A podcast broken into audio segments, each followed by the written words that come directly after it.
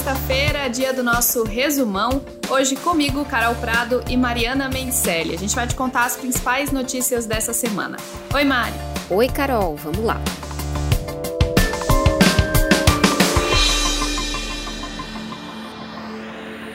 Bom, gente, chegamos no último mês do ano e com mais uma semana bem agitada, viu? Sim, a gente começa falando de dois assaltos que chamaram muito a atenção. Um em Criciúma, no sul de Santa Catarina, e outro em Cametá, no Pará. Em Criciúma foi na madrugada de segunda para terça-feira um grupo fortemente armado com cerca de 30 pessoas encapuzadas invadiu a cidade provocando incêndios, bloqueando ruas com cerca de 10 carros e atirando contra o batalhão da Polícia Militar. A quadrilha também usou trabalhadores que pintavam a sinalização nas ruas como escudos. Em meio a um cenário de guerra, duas pessoas ficaram feridas, um policial militar e um vigilante. A ação durou cerca de 1 hora e 45 minutos.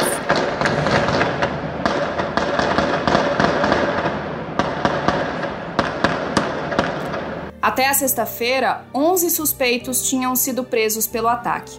Um deles pertence ao PCC, a facção que atua dentro e fora dos presídios de São Paulo. A polícia não informou o nome do suposto integrante da facção, mas o G1 apurou ser Márcio Geraldo Alves Ferreira, conhecido como Buda. O valor total roubado pela quadrilha não foi revelado pela polícia catarinense nem pelo banco, mas até o momento dessa gravação, ao menos um milhão de reais já tinha sido recuperado.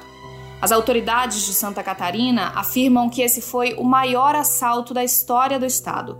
A Polícia Federal também entrou no caso e investiga a lavagem de dinheiro e atuação de facção no assalto. No Pará, foi na madrugada de quarta-feira. Uma quadrilha com pelo menos 10 criminosos assaltou uma agência bancária em Cametá, a 235 quilômetros de Belém.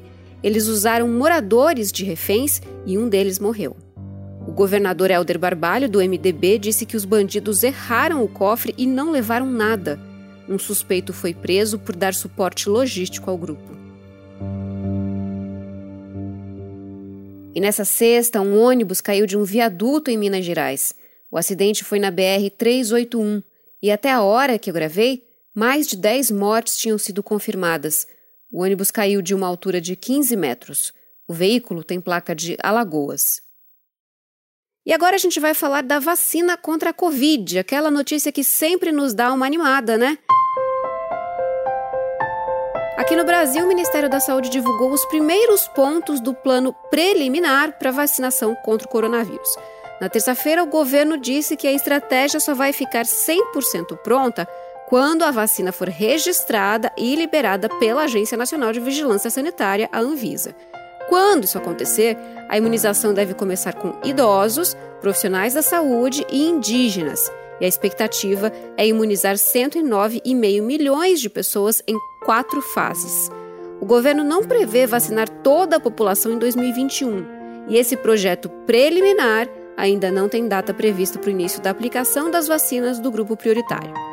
Sem citar os laboratórios que estão desenvolvendo as vacinas, o secretário de Vigilância em Saúde do Ministério da Saúde, o Arnaldo Medeiros, falou um pouco sobre o perfil da vacina desejada. Que ela seja fundamentalmente termoestável por longos períodos em temperaturas de 2 a 8 graus e que ela tenha uma presente uma tecnologia de um baixo custo de produção, isso do ponto de vista ideal. Bom, e mesmo sem um plano nacional e sem a Anvisa ter liberado ainda, o governador de São Paulo, João Dória, disse que vai anunciar na segunda-feira, dia 7, um plano estadual de imunização com a Coronavac, que é produzida pelo laboratório chinês Sinovac em parceria com o Instituto Butantan. Dória disse que o imunizante vai ser aplicado em janeiro de 2021 e que o relatório final da terceira fase da vacina vai ser divulgado ainda esse mês.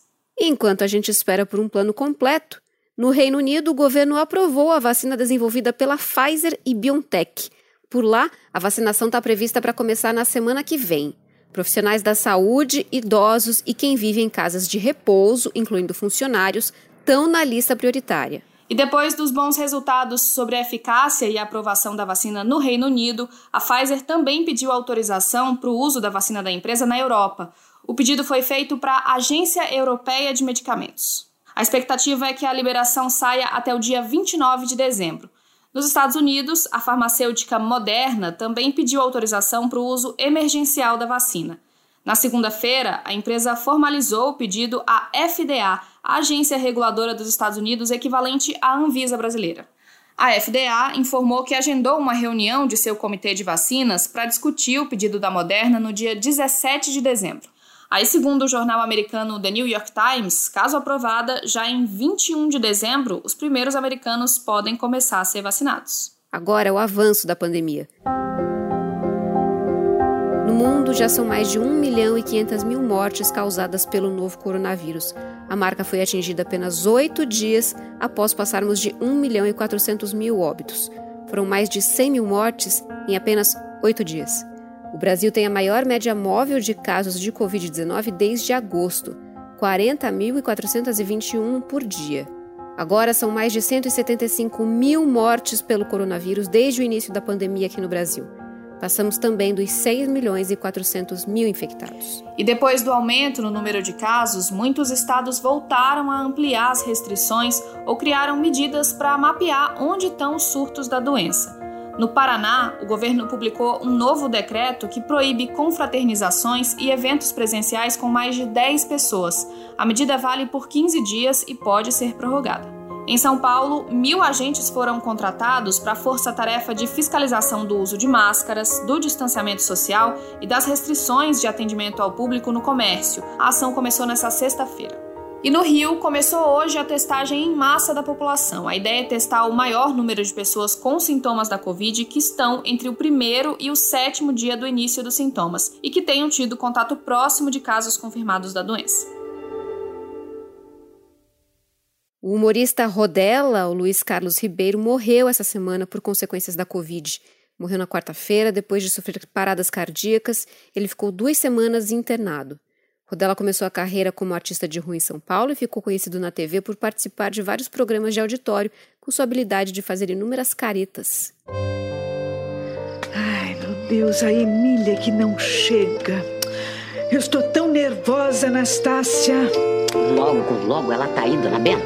E essa aí que você Emília acabou de ouvir é a Sete Bruno, a atriz que interpretou a Dona Benta na segunda versão do Sítio do Pica-Pau Amarelo, que foi ao ar no começo dos anos 2000. E não foi só esse personagem, né? ela já fez vários personagens importantes e várias novelas na Globo. Ela está com Covid-19 e foi internada em um hospital do Rio assim que foi diagnosticada com a doença no último domingo. Na terça-feira, ela teve uma piora no quadro e precisou ser levada para UTI e entubada. O quadro da atriz de 87 anos é considerado grave e ela respira com a ajuda de aparelhos. E na quarta-feira, a apresentadora Fátima Bernardes revelou que foi diagnosticada com câncer no útero em estágio inicial. Nas redes sociais, ela contou que vai passar por uma cirurgia e que por isso deve se afastar por uns dias do programa Encontro. Depois do anúncio, ela recebeu várias mensagens de apoio de amigos, colegas de trabalho e familiares. A gente também deixa aqui o nosso apoio, vai dar tudo certo e você vai vencer essa, Fátima. Agora, economia. O Brasil registrou um crescimento recorde de 7,7% na economia no terceiro trimestre de 2020, na comparação com os três meses anteriores. Os dados são do IBGE e foram divulgados na quinta-feira. Mas apesar do PIB ter essa leve alta, esse resultado não recuperou as perdas causadas pela pandemia. Pois é, apesar desse resultado, ainda não dá para dizer que saímos da recessão. E olha, no meio da crise vai ter uma coisa que vai pesar no bolso: a conta de luz está mais cara a partir dessa semana. Por causa dos baixos níveis nos reservatórios do país, para tentar poupar as represas, a Agência Nacional de Energia Elétrica autorizou a tarifa vermelha. A medida começou a valer nessa terça-feira. Essa é a primeira vez desde o início da adoção do sistema em 2015 que a tarifa extra nas contas de luz em todo o Brasil passa direto da bandeira verde, que não cobra nada mais do consumidor, para a bandeira vermelha patamar 2, a mais cara de todas, que eleva a conta em R$ 6,24 a cada 100 kWh de energia consumida. Are you guys excited for what's coming up next? Para terminar o resumão dessa semana, começou nesta sexta-feira a Comic Con Experience 2020. O evento que todo ano atrai milhares de jovens e adultos para uma imersão no mundo do cinema, dos games e quadrinhos, teve que se adaptar à pandemia. Esse ano vai ser tudo online. Entre sexta e domingo, o evento vai reunir virtualmente mais de mil convidados, com destaque para os irmãos Rousseau, os diretores da sequência Vingadores, Guerra Infinita e Ultimato.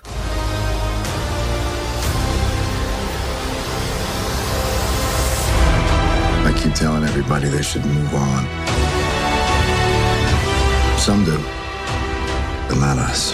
Para assistir às entrevistas e acompanhar o evento, é só fazer um cadastro gratuito na plataforma da CCXP. O link e a programação completa você encontra no G1. Esse foi o Resumão, nosso podcast semanal que está disponível no G1, claro, ou então no seu agregador de podcast favorito.